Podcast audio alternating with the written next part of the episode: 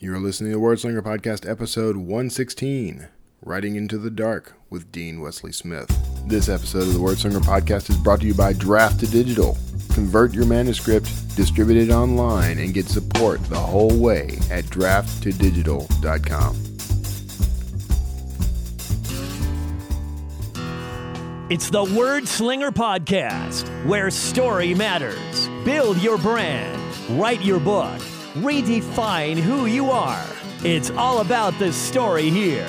What's yours? Now, here's the guy who invented pants optional, Kevin Tumlinson, the Word Slinger. Word slinger. Hey everybody, this is Kevin Tumlinson, the Word Slinger. Thanks so much for tuning in again. Uh, I man, I really appreciate when you come by. I really do. I try to clean the place up a little. I uh, actually, um, despite the fact that we moved into this apartment uh, back in April, first of April, um, we're still kind of doing some unpacking and moving things around. It's it's crazy, uh, but most of that's due to the extensive travel that Kara and I have both been doing. Um, the joke right now is that you know we were always praying. Uh, you know, years ago we were always praying about getting the RV, and we were always praying about traveling. Uh, but we probably should have spent a little bit of time praying that we would be traveling together in the RV, because now, now we basically just we each end up flying to our own separate destinations um, quite frequently. So, anyway, uh, but that's been good. It's been you know it's a little exhausting when you're you're traveling that much, but it's actually been pretty good for both of us, I think. Um, now we'll start doing some more traveling together uh, soon. We have a trip planned for October anyway, um, for uh, Boston and the surrounding area. We're gonna be in, we're thinking about being in Salem for uh, Halloween. Now, how cool is that? so, uh, if you're in that area, let me know. We, we'll try to you know, we we, we want to spend some time together and, and hang out and do stuff, but uh, I'd love to see some people that um, you know I don't get to see very often. So if you're in the Boston area, um, let me know. I wanted to uh, take a minute to thank a listener, uh, Jason A. Dimmick. Actually, he's an author, um, and he sent me a copy of his book. Which, by the way, Jason, this there's it's an incredible cover. it's um, his series is called Armor of the Fallen uh, this is book one that he sent me, Wielder of the Gauntlets, and it's got this. Uh, well, it's a kid in a hoodie, uh, but with like a mystic gauntlet on. You can see his sneakers and everything. He's overlooking like a city skyline. It, it's um, reminiscent, I'm going to say, of a certain uh, wordslinger book called Evergreen, at least in the uh, uh, tone. I think it's cool. Um, he wrote a very nice inscription inside. And Jason, I didn't ask your permission, but I'm going to read it anyway, and you can uh, slap me around later if uh, if you didn't like that. I apologize. but it was such a, a nice inscription, I wanted to read it. Um, Kevin, thank you for being a great inspiration to me as I begin my author career. The Word Slinger podcast played a big part in motivating me to finish this book, and I always look forward to the great content you have on it. I wish you much more creative success in all your future endeavors and pray that God will bless your life and your writing for many years to come. Sincerely, Jason A. Dimmick. And uh, if I'm mispronouncing your name, Jason, I apologize. I didn't ask you in advance, um, but that seems that seems like a logical pronunciation. So, at any rate, um, I'm always thrilled. it's it's it's always very um, impactful to me. One second, I'll clear my throat. Now, isn't that better?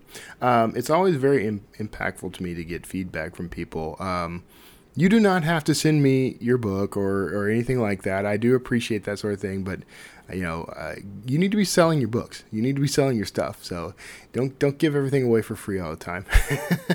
so, uh, but I don't mind. I mean, it's fine. But um, I do appreciate when I get feedback like this because it, it makes it, it makes me realize just how much of an impact the show has and you know, at this point, uh, there have been times, I will admit, where I go back and forth and I wonder, should I continue the show? And I think I should. I mean, I'm not going to, nobody panic. but I, I wonder, should I continue the show? Is it, is it producing the effect I, I'm after? Am I, you know, am I benefiting from it uh, personally, you know, but, uh, but also am I providing something that uh, benefits others? And um, I believe I am. I, and and the feedback I'm getting seems to suggest that I am. So, uh, at any rate, I I do appreciate that, Jason. Uh, thank you for everyone who sends in notes and phone calls and messages on Facebook um, telling me how much you like the show. I do appreciate that. It, ha- it has a huge impact on me, by the way. Like I I might be in a totally negative headspace and get one of these, and I feel much better. Now, um, getting on with uh, show related stuff, we've got today we're we're going to hear an interview from Dean Wesley Smith. And if you haven't followed uh, this guy's career, um, who are you and what world have you invaded us from? Because uh, he's one of the most prolific authors I know. Uh, and he, you know, he had a very long and lucrative um, traditional career, but has since shifted to being an indie publisher. Um, I love this guy's philosophy. So basically, for years now, uh, past several years. Oh, sorry about that. Uh, for past several years, uh, people have recommended his work to me, and and I mean his nonfiction work. I had actually read quite a bit of his fiction uh, without realizing it was him, because I used to read like basically every Star Trek adaptation there is. Um, plus a few of the you know there was some comic book stuff and everything you know so there's he's written a lot of books that I've read um, well mostly when I was younger. Uh, but I so I followed I have followed his career without realizing I was following it. But people kept recommending his nonfiction work uh, specifically the book Writing into the Dark which is you know informs the title of this episode. And uh, I it took me a while to get around to it because you know everybody has a million books that they tell you you absolutely must read. I think the reason people kept recommending this one to me, though, is because of how similar uh, Dean's philosophy is to my own. so when I talk, when I talk to people about writing and editing, um, the advice I give them is almost word for word the advice that Dean gives in his book Writing into the Dark. So if you're a writer, if you're an author, um, I highly recommend this book. Now, this is geared a great deal towards those of the pantsing crowd. Um, if you're a plotter, you you might. I think I still think you get something out of this.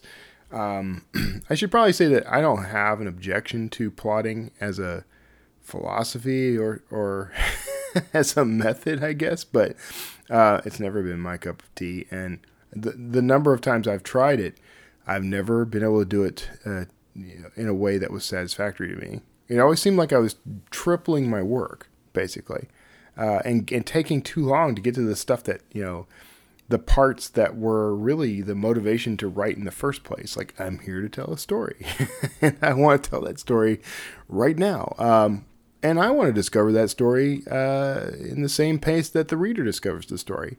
So that's why pantsing has always been uh, for me, and I think that's why it's you know it works for a lot of people. Um, that's the way my brain is organized, and the other people are much better at plotting and uh, figuring everything out in advance, and then going back and sort of filling in uh, the gaps. And I think that's incredible. That's an incredible skill. I've never had it. Way back in school, when they would have you outline papers, I would literally write the paper and then go back and outline from the essay so that I could just fulfill the requirements of the assignment. I, I was never able to just outline and then create from an outline. Never. Uh, so that may that may not shock many people. Um, but uh, anyway, this interview with Dean Wesley Smith is fantastic. I hope you enjoy it. Uh, we'll get right into it, and uh, stick around after. We'll do some housekeeping and uh, you know, kind of get everything else out of the way. So, take care, and I'll see you after this interview with Dean Wesley Smith everybody. Thanks for tuning in. And now today, I'm actually chatting with somebody who's become something of a uh, a recent hero of mine. I, and, and, unbeknownst to me, I actually read quite a few of this man's books uh, over the years, and, and never quite put it together. Uh, but uh, today, I'm I'm chatting with Dean Wesley Smith, and he is, among other things, uh, the author of Writing into the Dark uh, plus a few hundred more, like 150 more other books uh, that you may have read, and uh, I hope you do. Uh, Dean, I really appreciate you being on the show. I'm, I'm really glad to have you here. My pleasure. It's good to be here. Thank you. No, uh, you know, and uh, I'm going to tell everybody up front we're on a slight delay. So if if I ask a question, Dean is not ignoring me. Um, at least I don't think he is. He he might choose to a little later. Um, but anyway, No, no, that's okay. so Dean, I okay. First, I mean, I, I have to tell you, I mean, I, I for whatever reason, I never got around to reading um, Writing into the Dark until recently. Um, and uh, it had been actually recommended to me several times. And for some reason, it kept kind of slipping, uh, you know, kind of off my shelf there. Uh, but about a week ago, I picked it up and read it. And uh, one of the things I really dig about it is you you and I share uh, certain philosophies when it comes to writing. Now, I'm a complete pantser. I ride into the dark. I always have. Um, and uh, a lot of people uh, that I have worked with in the past are just completely freaked out about that. But that's really sort of your philosophy too, right? It 100%.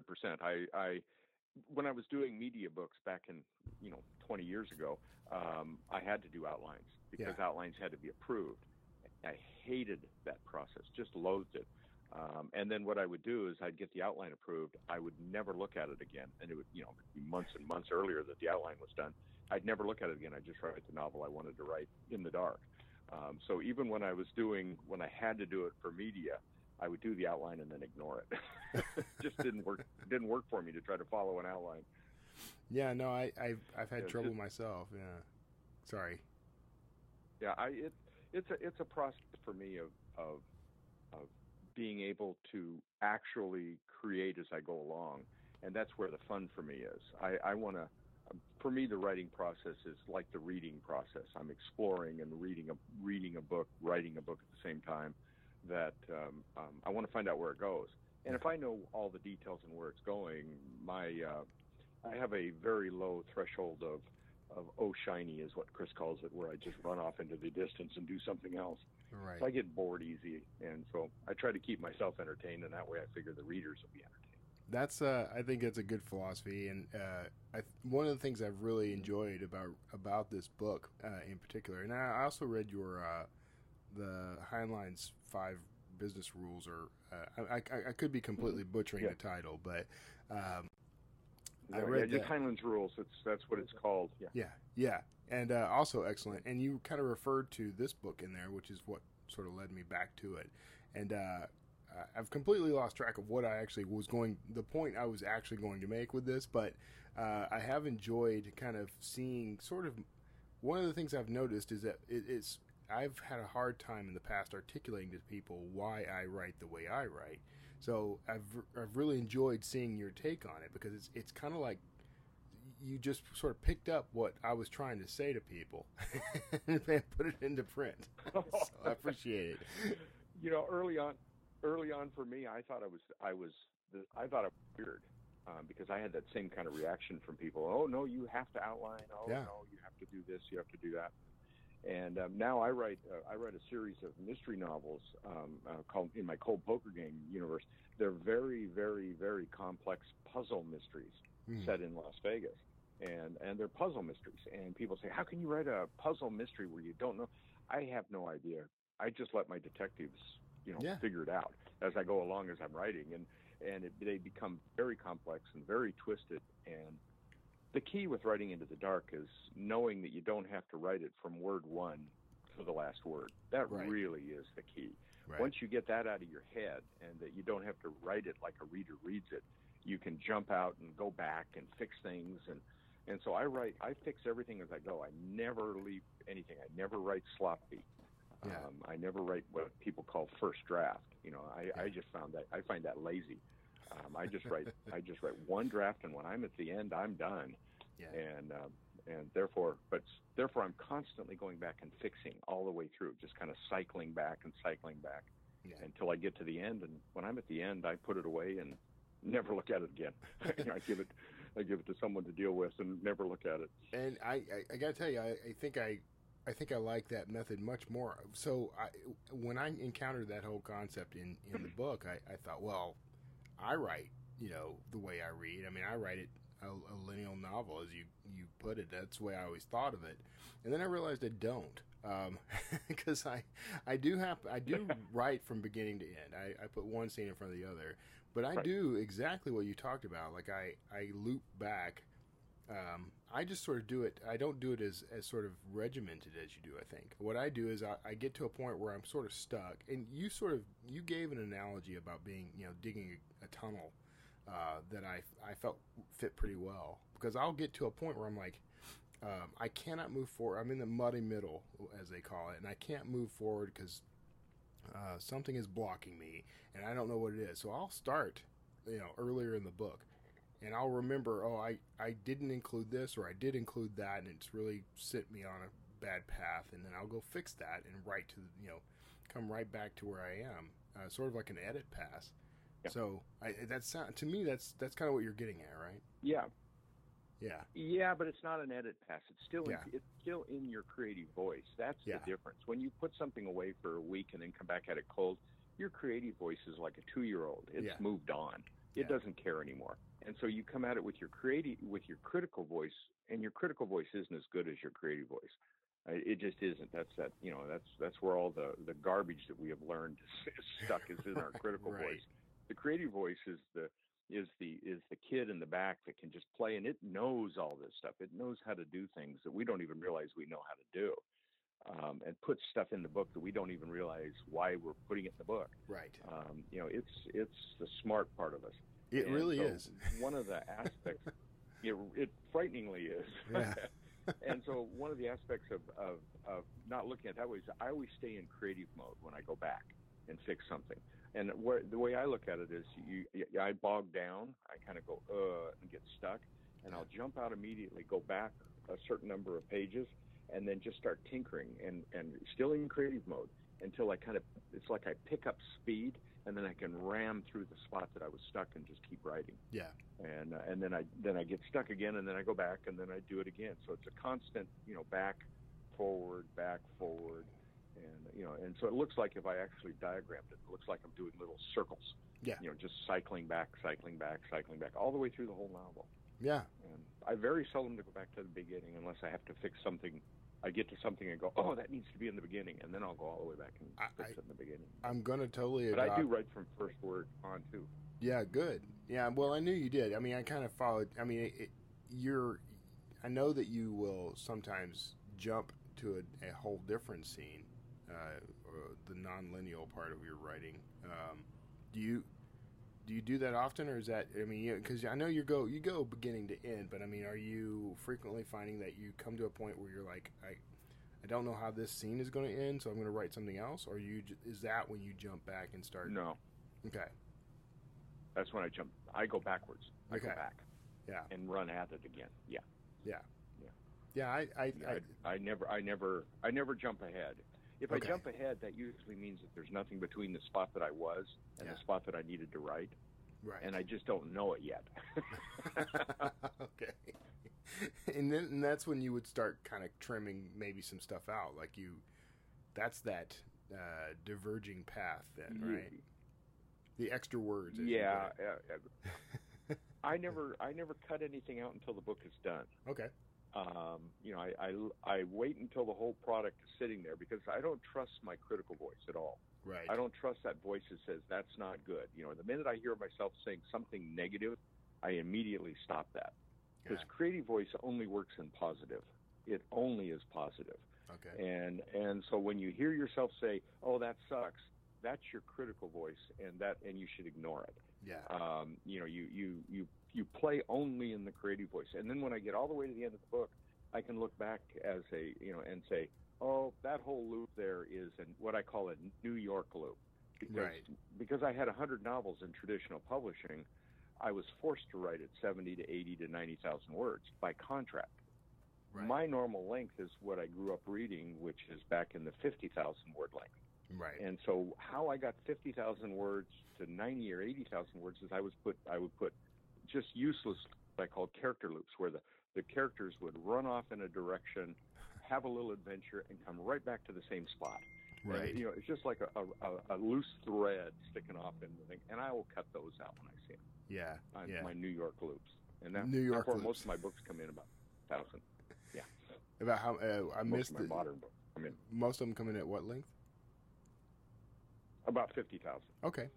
That's me too, and I, and uh, I, I keep so I've run into people who've who've not liked that. Uh, it to me, it's a comfortable length for the book. It usually, it's usually the whole story is told, everything is wrapped up, every every character has, you know, had their arc, and I feel pretty good about the book. But people, uh, there are people out there who do not like that length for novels.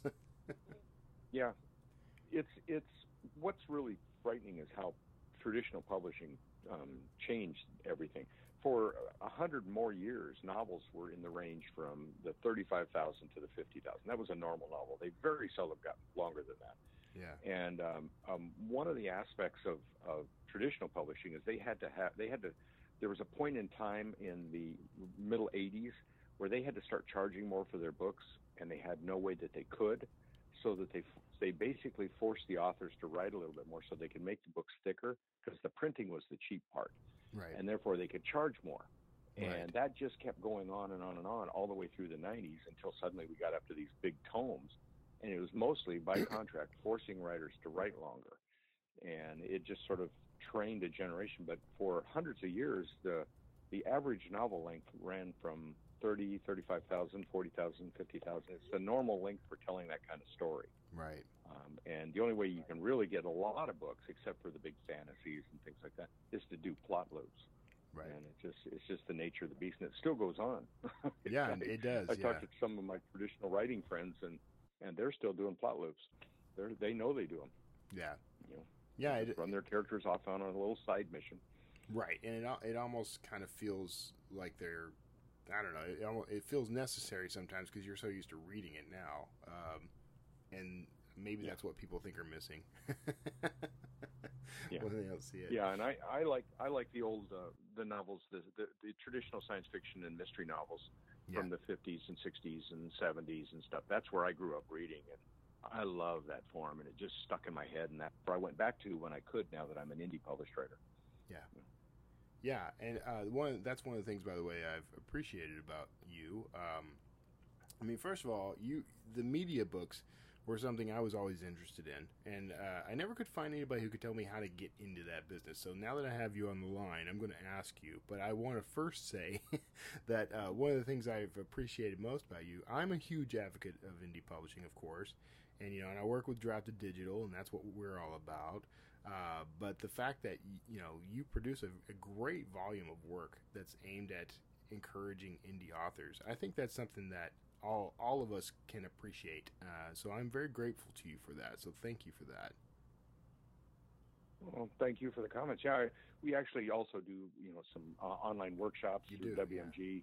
You can find them on my on my website at deanwesleysmith.com. But we do that, and and yeah, but WMG is the is the company that Chris and I started, to, you know, as as an indie press, and now it publishes quite a bit of stuff. I think there's WMG has over 600 titles now. Yeah, Um, wow. So it's it's doing gangbusters. And I'm not I'm not involved that much other than I'm the CFO. no, not really. Um, uh, but a good a good chunk of them are. Yeah. I can see quite it. a, quite a few of them are, but yeah, we do we do other authors too. Uh, you know, Yeah. through some of our other series.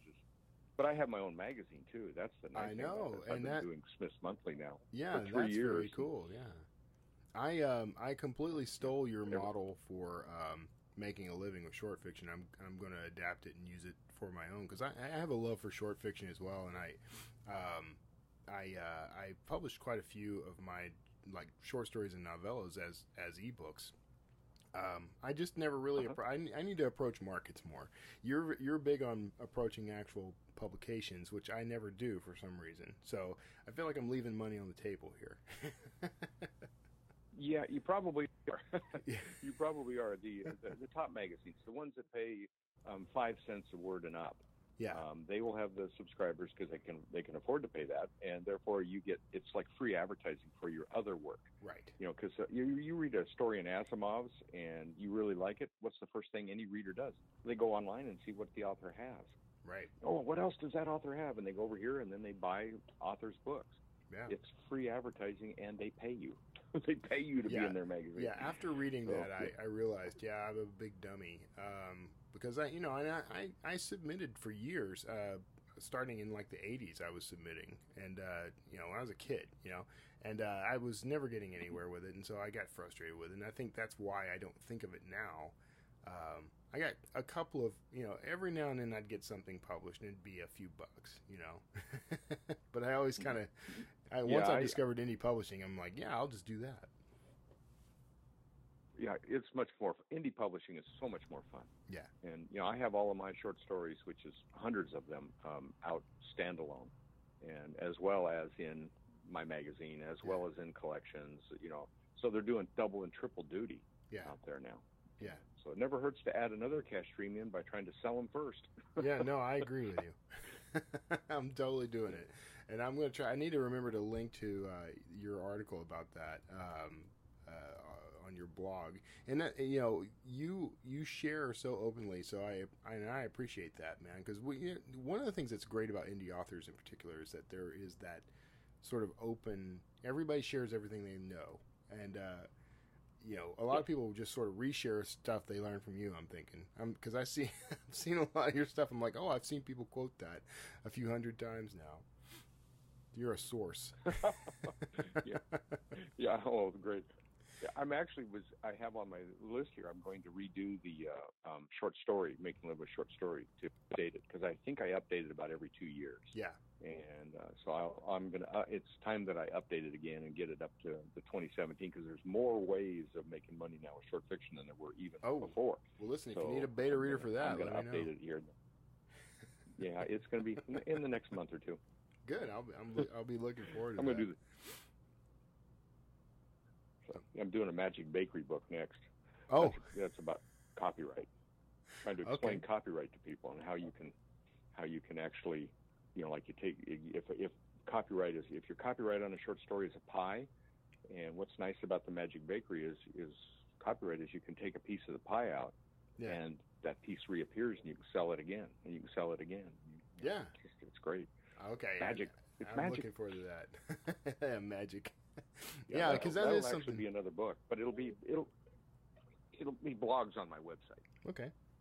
Yeah, that's uh, that is something that people have a hard time understanding. I, I, I also, I mean, I, you know, I've been in the business for quite a while now, and I, I still sometimes kind of flip uh, concepts or something, and, and don't always understand how the rights work. Uh, so that'll be useful. I'll read that. Um, It'll it'll be a fun one. So I, I did want to get back to the media books because that's again, like I said. Now I, I've met like Peter David, who is another big media book author, and that's the, am I using the right term? I mean, is that because I never know what to call them? I, mentally, I think I refer to them as like IP books because they're someone else's intellectual property. But uh, I've I've always been curious about that. Like, Yeah, how did you get into that? Um, I tripped and fell into it. Okay, yeah, that seems to be honest the normal path. Um, yeah, it's pretty much it. You got you you have to have a career going anyhow with your own work. Right. That's number one. And so you can't start off as a beginning writer and go into media. It doesn't work that way. okay, Um, basically, my my quick story is is I was editing Pulphouse magazine, and um, um, I had bought a story from a writer by the name of John Ordover, and um, he and Chris was editing F&SF magazine. My wife Kristine Rusch Mhm. was editing the magazine of fantasy and science fiction, and so um, John needed something to do with something, and so he called Chris, and they were talking on the phone, and we had just watched the premiere of Deep Space Nine three days before it actually premiered because back in those days you could intercept it with a big satellite dish. Right. a big satellite dish. We could intercept the feed from the east to the west coast. And we watched Deep Space Nine and we loved it. And John said, Oh, did you guys like that? And we were talking about that. He was talking with Chris about that. And he said, I'm the new editor at Pocket Books for the Star Trek line and I need writers. oh man, And so Chris and I said, sure, we'll write one of the very first Deep Space Nine. And then we became basically, and it was me um, doing it, although Chris's name's on a lot of the books, but a lot of them I wrote just alone because Chris was busy doing other things. Right. Um, but um, um, it was it was one of those um, things where we started doing that and we became known as you know major. We were part of that crew. There was Right. like six or seven writers, including Peter David and yeah, and uh, a few like that, and L.A. Graf and, and others. And basically, we were doing all the Star Trek books. And Chris and I always did the first original. So we did the first original Enterprise. We did the first original uh, Voyager. Mhm. First, you know, novel. Literally writing the book far before the show premiered, just from scripts. And then I worked with Paramount on some Star Trek stuff, and you know, did a movie uh, that turned into a game, Klingon. Yes, and, which uh, I owned. Like that. I was going to bring that up. Yeah, I, I, I owned I'm that so game. sorry. No, no, I actually liked it. I, uh, but I was a big Star Trek nerd. I was a Next Generation nerd at the time, so I, I bought everything that came out, and I, I, yeah, I owned that. I even had the bumper sticker Yeah, that, that came was with it. it was fun to do. I bet. Yeah, it was fun to do. Fra- Jonathan Frakes directed that actually, and it was great fun. Yeah, And, actually, uh, I think I, ended knew up getting that. Yeah. uh, Chris and I ended up getting story credit. Yeah, and uh, but we, I actually did the script for it. oh, It was fun, but uh, did a lot of stuff like that. I did 35. Uh, I think I did 35 or 38 Star Trek novels and, and projects uh, along the way, and then I I did the original Men in Black novels, and Yeah. I did Spider-Man and X-Men novels, and God, it goes on and on. Gaming novels, and yeah, yeah, but it just it was all because of that one phone call that I had bought a story from a guy that ended up getting hired, and um, and we already had careers. I already had not we already had novels sold and out, right. and um, and he said, "You guys want to do this?" And I just loved it. I just I had a blast. Yeah. It was a great decade of writing nothing but that, and more fun than anything. Yeah, I could totally get behind. I mean, I, I there were I, I always wanted to write some of those. I mean, I because I was a fan and I had story ideas and I you know know where to put them basically. So these days I'll just write it, you know, and it's it's you know Star Trek in my head, but but becomes Citadel, you know, when I take it to print or whatever. so I just steal steal my own exactly. stories. That's the way to do it. Yeah, Yeah, make it make it your own. Make it your own. Yeah. exactly the way to do it. Uh, so I okay, looking at your like I was looking at your catalog of books on Amazon, and I'm like, yep, I read that, I read that, I read that. I never Oh put God. it together. Yeah, so I've read a ton of your books and and didn't know it until uh, recently. So sorry about that. well, I wrote. Also, I also wrote it under. No, that's fine. That's I. I'm. I know I'm that way. I know I'm. You know, one of the best read unknown authors out there. yeah, Um, I mean, I have 21 million copies of my books in print right now, right. and so you know, you, when you have 21 million, a lot of people are reading your stuff and never associate the name. Right. It just. It just is. It's just. I'm fine with that. I don't mind. I don't want to be famous. I just want to keep writing and having fun. Right. And so I have no desire to be famous. As long In as fact, the bills I'm, I think I'm getting glad I am. I have followed this career. Yeah. So. So uh, you okay? Now you you no longer do those though, right? Did you walk away from it for any No. particular reason? yeah, I um, got tired. Just got tired of it. Yeah. Um, you know, and, and tired of dealing with having to do the outlines. I wanted to write my own stuff. Yeah. But at that point in time, indie had indie hadn't hit yet. Yeah. And so I basically said, "Man, I'm done," and I sort of walked away. I was doing ghost projects too. I was a ghostwriter. Okay. I wasn't a ghostwriter for an author for authors. I was a ghostwriter when New York publishers said, "We've got a big name author that can't hit his deadline, and we've already advertised the book." Yeah. and um, I would step in and, and write the book for the for the uh, New York Times bestseller. I didn't even and- know that was an And not only so, not only have I been a best, yeah, not only have I been a bestseller on my under my own name, but I've been a bestseller under a whole bunch of other people's names. Wow, all And- right.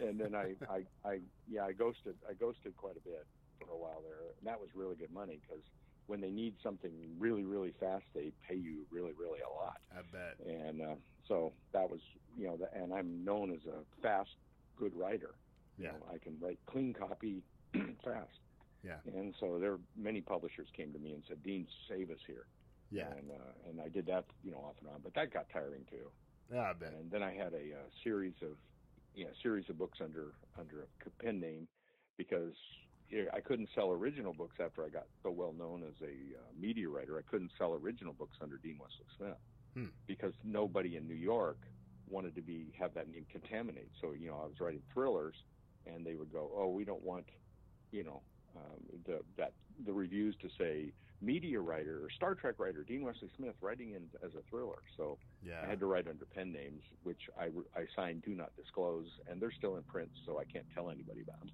Really? Other than I wrote thrillers out there. Yeah, Huh. yeah. See, So- that would bug me. Yeah, can't tell anybody it's you get used to it. Yeah. I've got I've got about fifty or sixty novels out there that are under other names that nobody knows I wrote. Yeah, that's just And, uh, incredible. Just it was just part of it was part of what I did. It was part of what I did as a you know that's what I did. Made a living, had fun. Yeah. To write. You know, and I, I I have no problem with. that's the other thing about indie publishing is you know cross genre. I mean, it's not it's not always advised, but heck, if you want to write in any genre you want, write in any genre you want. Yep, Who's gonna I do. stop you? I do. yeah, yeah, you do. yeah, and, and I do, and yeah, I do completely. And yeah, what you have to do with that is just make sure that your your branding on your covers and and Right. you know and your blurbs and everything tell the reader exactly what you're writing, so they don't get it confused with you know your Star Trek or Right. or with with something else. And so, right. you know, Yeah. I, and I write you know I write across all kinds of stuff. So Yeah. Yeah. One of the things that you nature of that beast. Yeah. Uh, and one of the things that you wrote about in, in writing into the dark that I, I kind of chuckled at was because I, I struggle with the outlining thing and I'm, I'm kind of being asked to submit an outline for something now and I'm chafing against it but um, the idea that you would you know pitched the outline and then when once the book was approved you never looked at it again you just went and wrote the book which I'm like yeah that's a way to go I, I I never looked at it again, and I realized that worked on I think the second or third book that I did in media because I lost the outline. okay I turned in this outline and and totally totally lost it. Couldn't find it. And and I went, well, oh, what the heck? I'll just write the book anyhow. And I wrote it into the dark, like I do my original novels, and I had a blast doing it. It worked out great. I turned it into the editor. The editor said, ah, perfect. Paramount approved it, and off we went. And so from that point on, I So- never worried about it. I just do the outline like it was another exercise, you know, and then be done with it. Yeah, But it sometimes all I think- I lost one. Yeah, I think most of the time they don't even look at the actual outline. They just want to see you know where you're going with it, I think. Do you think that's it? Right, and you're not doing something stupid. Yeah, and you're not doing something stupid. Yeah. It goes against the uh, the parameters of of the media world that you're writing in. Right. Yeah. Yeah. So that yeah, I, I, can kind of understand it. I mean, I come across authors all the time who just swear by their their outlines, and you know, and I, I have a writing partner. Uh, he and I have worked on some things together. Um, I will admit that you know, because his love, he loves the outlines. So he'll write the outline and then he'll hand it to me, and I'll write the book. Um, I think what worked out for us last time is he forgot to finish the outline, he, like he didn't write the ending. Um, so I had carte blanche to just do whatever I wanted. so it worked out really well. I I had that I I had that on a movie novelization actually happen. Um, I got the script. I was supposed to novelize um, the movie Final Fantasy, right. um, the one that was that sort of you know The whatever it was. It was the Final Fantasy movie. Yeah. and I was supposed to novelize it. And I got right to the end. I'm following along with the script and putting it all in, and then there wasn't anything more. And I'm going, that's not the end. And so I called one of the producers, and he said, "Oh, we haven't got there yet." And I'm like, oh, um, "I got to have this book turned in in a couple days here." And he goes, "Oh, just make something up." And I'm like, "Okay." And so I created an ending. And it turns out they ended up using most of it at the movie. the nice. movie. That's nice. See, okay, So they liked what I did. They liked what I did. Yeah, that whole bird scene at the end of the movie, I just made that shit up. nice. Okay. First of all, I I have heard a similar story to that before, uh, and I think it was Peter David actually who who was writing like uh, adaptation of uh, maybe it was the one of the Hulk movies or something. But he gets to the end and there's there's no they won't tell him the ending because it's classified or something. And so he just made up an ending. Yeah. Now, in his case, they did not use his ending. so, you know, of course, the fans get pissed because it has nothing to do with the movie at that point. But it's probably Nothing better. to do with the movie. Yeah, yeah, yeah. I, I, I thought it was just a lark, and it was, it was funny because, oh no, we're not there yet. We don't know how we're going to end it. I'm thinking you're, devel- you're doing this movie like a book from the front to the back, but it was that kind of graphic uh, illustration that they were doing in that. Yeah. You know, it was kind of a, a, of that Final Fantasy. I don't know what the technique was called, but it was, it was kind of fun. Yeah, it so was that, weird. I remember that movie coming out to you know that's where I first learned of the term uncanny divide. Yeah, yeah, so that's cool.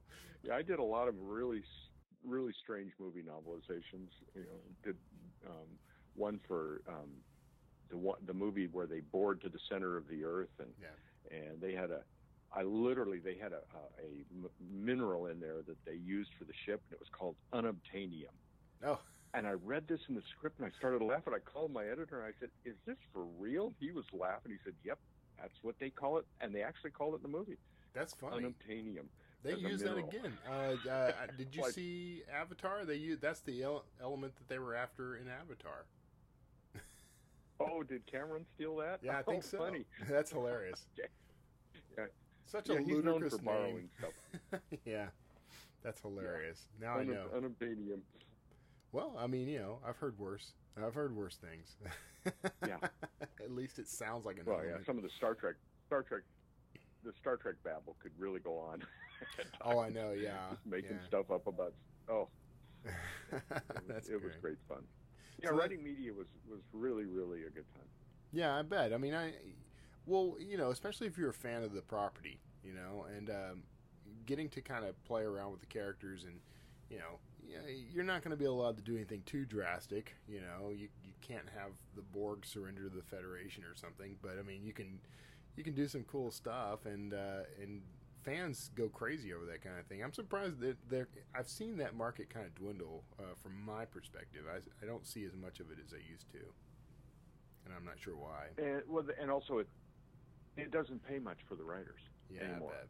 I mean, I was I was making really good money, and and now the writers, you know, they'll make three to five thousand dollars a book Yeah, uh, for a Star Trek book. It's just not it's not it's not worth time anymore. Yeah, I You bet. can make more than that writing your own book on an on an indie, you know, if it just you know, and have it sell over ten years, a few copies here and there. You Right. can make more than that. Right, yeah. I, I think I would probably do it just just because I've always wanted to do it, but I don't look at that as like you know Yeah. I want my career to be media books. I didn't. I wouldn't want that anyway. That's not my. That's not really Yeah. what I'm after. It was one, it was one of the hardest things I did was to try to recover from the media. I bet. You know, I mean, you still go on Amazon and you see all the media books. right, You know, um, as well as my own books now that are all scattered through there. right. But, uh, and I and I'm proud of the media books. I have no problem. I don't regret doing them. It well, just- that, that it- brings it- up it was fun. that brings up a good question. Then is that do you see like has that hurt you at all uh, in your indie writing career to have those books out there? Um, sure, absolutely. Um, in the start, um, about four years ago, I, I decided to really make a run at the indie, Mhm. and I and I logged on to Amazon, and I think the first thing that I had up was five pages deep. My first original. I mean, because you know people bought the Star Treks and the Men in Blacks and the Yeah. Spider Mans and the X Men's and all the gaming novels and all the other stuff I did. And so under my name on Amazon, and it was just, and I thought, well, maybe I should just fire up a brand new name. Yeah. And then Chris convinced me not to do that. And so I just said, okay, my goal is to overwhelm the media books yeah. and just, you know, just literally overwhelm them. And so I started doing that and I put, I've been putting out 25 to 30 major books, not counting the short stories, 25 to 30 major books a year Wow. now for the last four years. And per, and now I've overwhelmed them. You know, I have Yeah, series well- that have seven and eight and nine books in them. And It's not hard when you're like putting that. out 30 books a year, man. Come on. Leave some for the rest of us, man. I had to. I had to overwhelm. I had to over. I had to get Yeah. to the point where it wasn't just media books on the first page. When someone when someone Googled my name or logged on to Amazon or something, they saw my books as well as the media books. Right. And so that took that took concentrated effort. And and luckily I'm prolific and fast. Yeah. And uh, and I love to write, and I could I could do it. You know, Yeah, so I- now- you know, now you're just- if they are Go ahead. I'm sorry. yeah no no now I'm just I'm just going on. Yeah, Just you, keeping going. you're just prolific now. You're in eclectic. Yeah, I'm very, yeah, very across across the board. I mean, I write science, I write big space opera, I write uh, time travel westerns, and I write Yeah. uh, uh, puzzle mysteries. So, you know. Those are my three major series. Plus, yeah. how many hours a day are you spending writing? oh, not very many. Yeah? two or three Yeah. is all. Yeah, Yeah. That, it, I write about a thousand words an hour. Yeah. I, it's surprising to people. I'm the same, by the way. I mean, I do maybe two hours a, a, a day writing these days. I was for a time I was putting in you know 10, 12 hours a day. I would I'd do crazy amounts of writing, but now it's more like two two hours tops. Um, and I still have the same volume of work coming out, which is interesting. But uh, people are usually Yeah. surprised by that. if if you're con- if you're consistent, that's the key. Yeah, yeah. If you just do it every day, two or three thousand words a day adds up to enormous amounts very quickly. yeah, Um, you know, and, and especially when when novels are are you know forty fifty thousand words. I mean, I went down to Las Vegas in January and I did this you know as on my blog so people could follow it. And I said, well, I'm gonna. I I used to say I can't write when I'm traveling. And I decided, well, that's I'm just convincing myself I couldn't write while I'm traveling. Right. So I literally went down to Vegas, blogged all the way down about getting ready, and I was in a hotel room in a casino in Vegas down there, and I wrote a novel in five days. I wrote Yeah. one of my puzzle mysteries in five days. nice. You know, and it's it's actually out now.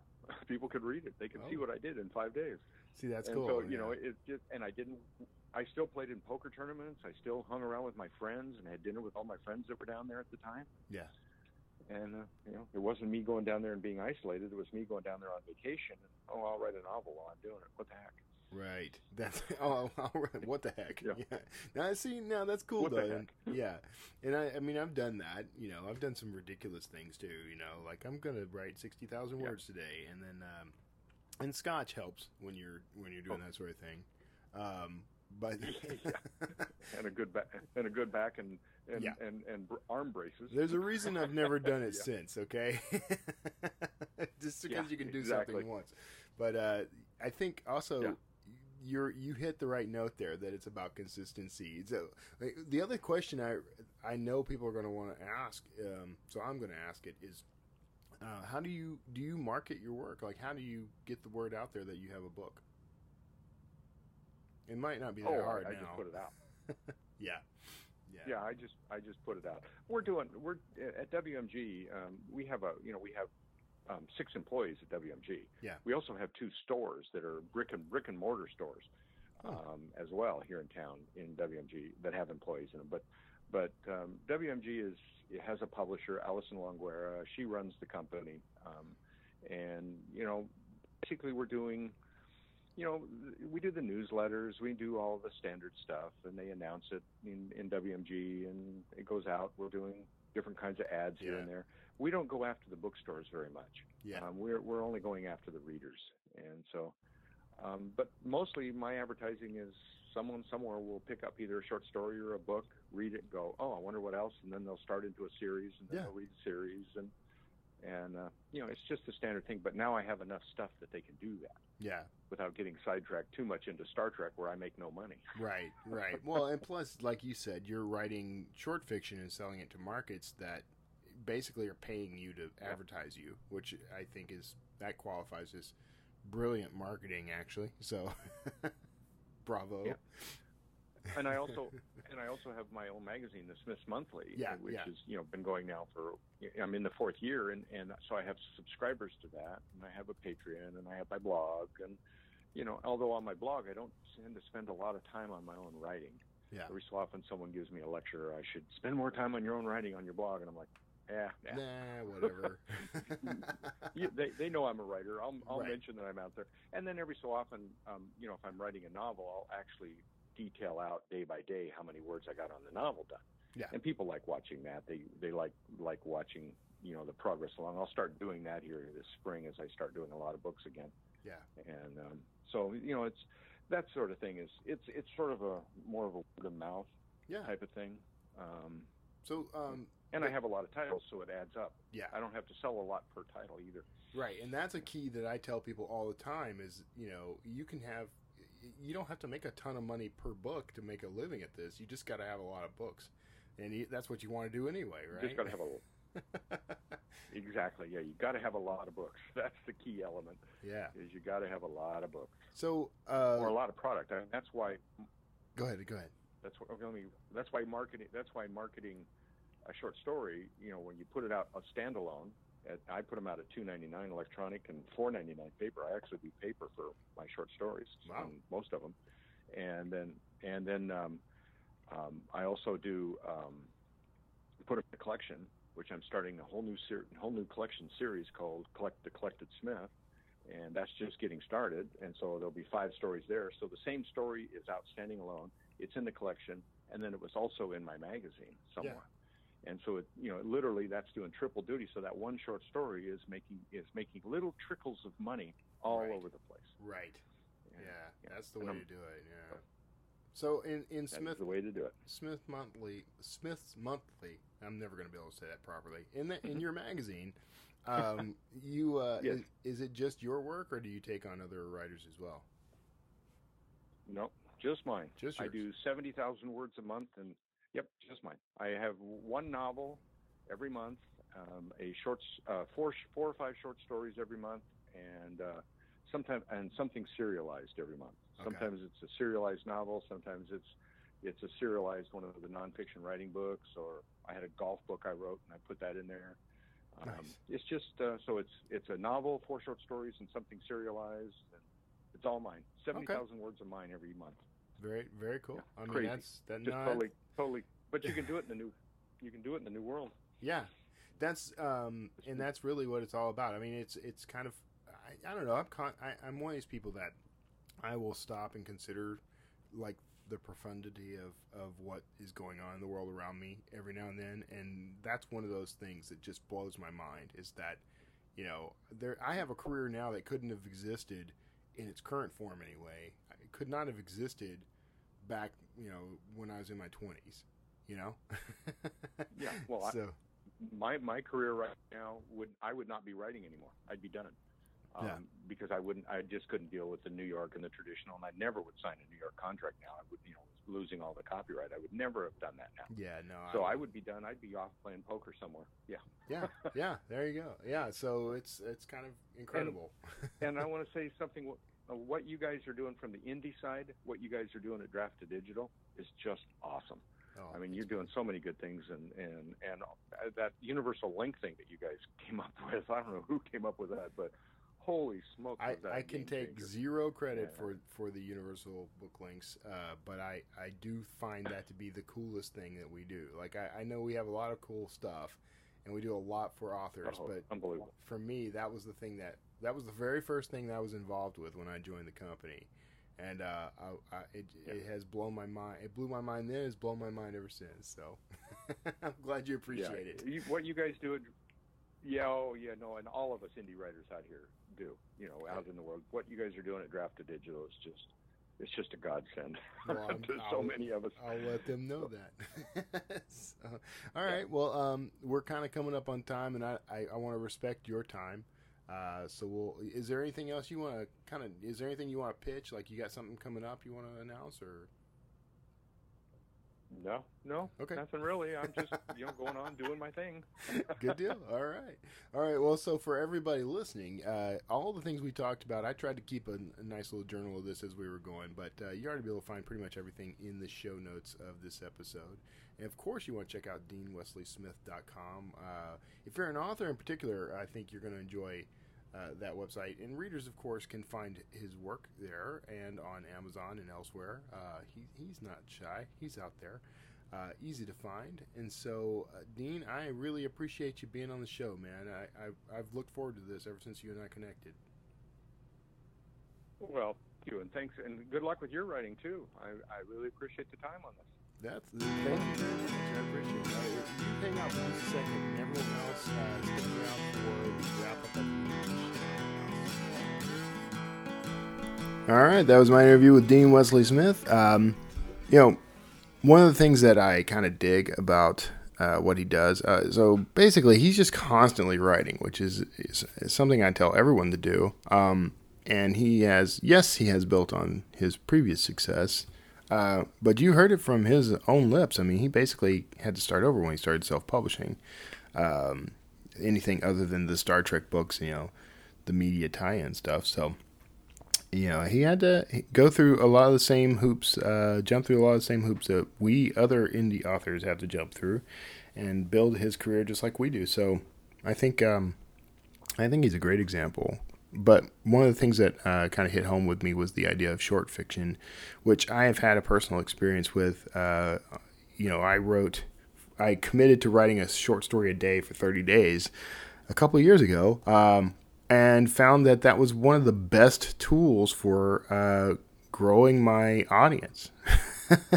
I mean, it just it just worked so well. Um, I posted a short story every day, which made which was a bit taxing. But if you were to do just commit to a short story every single week, I think you could grow your your following, your readership, uh, pretty easily. Um, now, I, I, say this, and uh, I keep talking about doing it, and yet have yet to do it. But that's because I've got other things going on that uh, I, I no no no no. Those are excuses.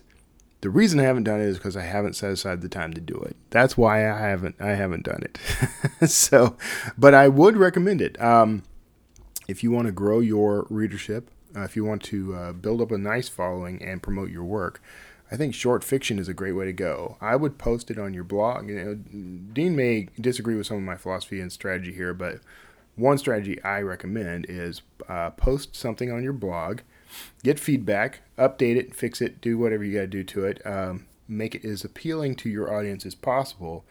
And then uh, after about a month or two, just like Dean was saying, uh, you, have got a collection of short stories that you can publish in a volume.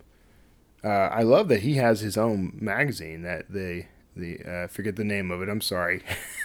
I think it's Smith's Month, Smith's Monthly. That's what it is. Smith's Monthly. That's very difficult for me to say, um, but you know something along those lines is very cool. I mean, put that out, and if you've got a loyal following, they will buy it. And what I would recommend there is to write some original material, whether it's an essay or another short story. Uh, as part of that, so that even the people who um, have faithfully read and, and kept up with you on your blog get something new out of picking that up. Um, another effective tool, by the way, is gratitude. Uh, thank the people who comment on your blog and give you feedback. Uh, the people who have helped you shape that work. You know, put put a put a, uh, a little gratitude page in your little publication there. Uh, you know, uh, the, you do this in books all the time anyway. There's a thank you section sometimes. Do that. I mean that that will help a lot. And people who are being named in there, uh, first of all, I would post that list also on your blog to say this is the list that's going into the book, you know, and uh, people will see that and appreciate it, and buy, they'll probably buy that just because their name's in it, and they'll tell other people about it. So you get word of mouth advertising. That's the best there is. I mean, you can spend a million dollars on marketing and promotion, and you will never beat out um, the word of mouth, uh, the benefits of word of mouth advertising, word of mouth marketing uh, word of mouth promotion. I mean, the, the people who are your, your raving fans who go out and promote you uh, free of charge, that's going to outpace anything you can pay for.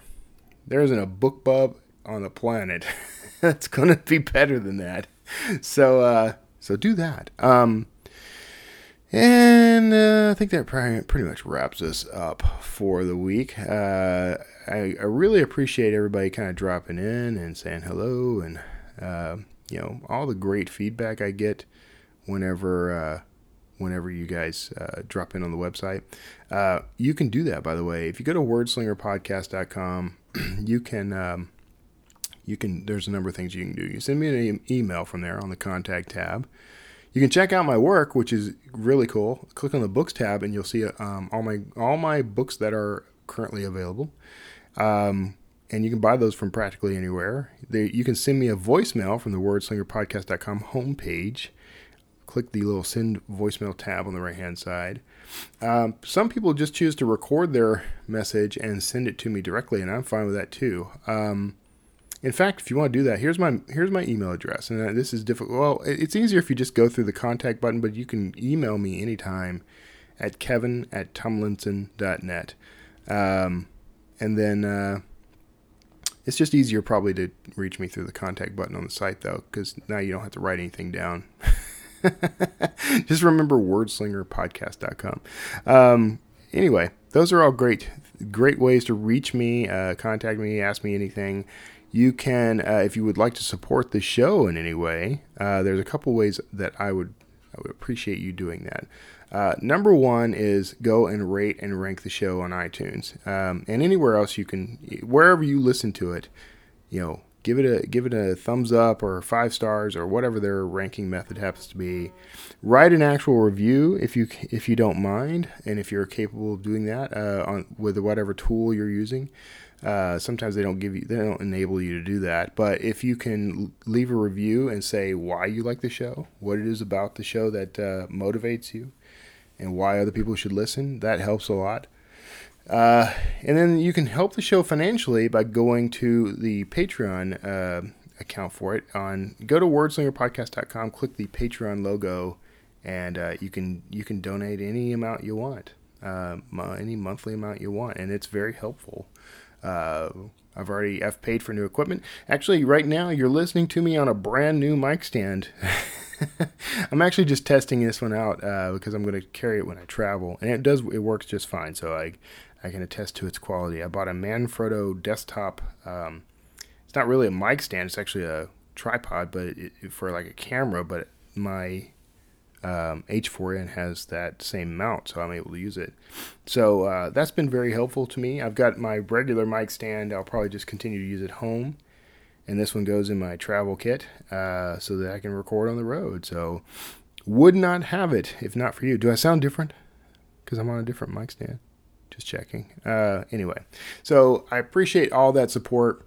I had a great conversation with Chris Austin from Draft Digital over the past week. I was in Oklahoma City this past week, um, and uh, had a great conversation with him about Patreon, actually, which has inspired some uh, some ideas. Um, I'm going to. I, I have been threatening to do this for years now.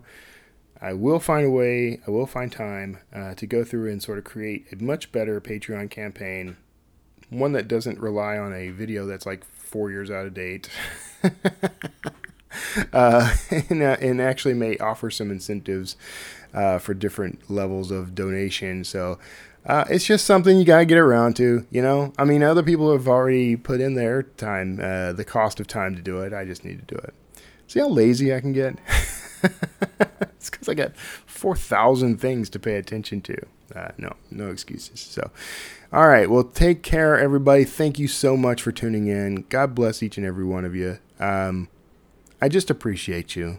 Uh, I, I know uh, I can be a little difficult to deal with and live with out in the real world sometimes. I appreciate you looking past some of my flaws and foibles, uh, my ultra conservative views at times, that sort of thing, and just, you know, supporting me anyway. Um, that's the way I feel the same way uh, regardless of how we may see the world differently, uh, I greatly appreciate that we are both here to see it together. So, God bless all of you. Take care of yourselves out there, and I will see you next week.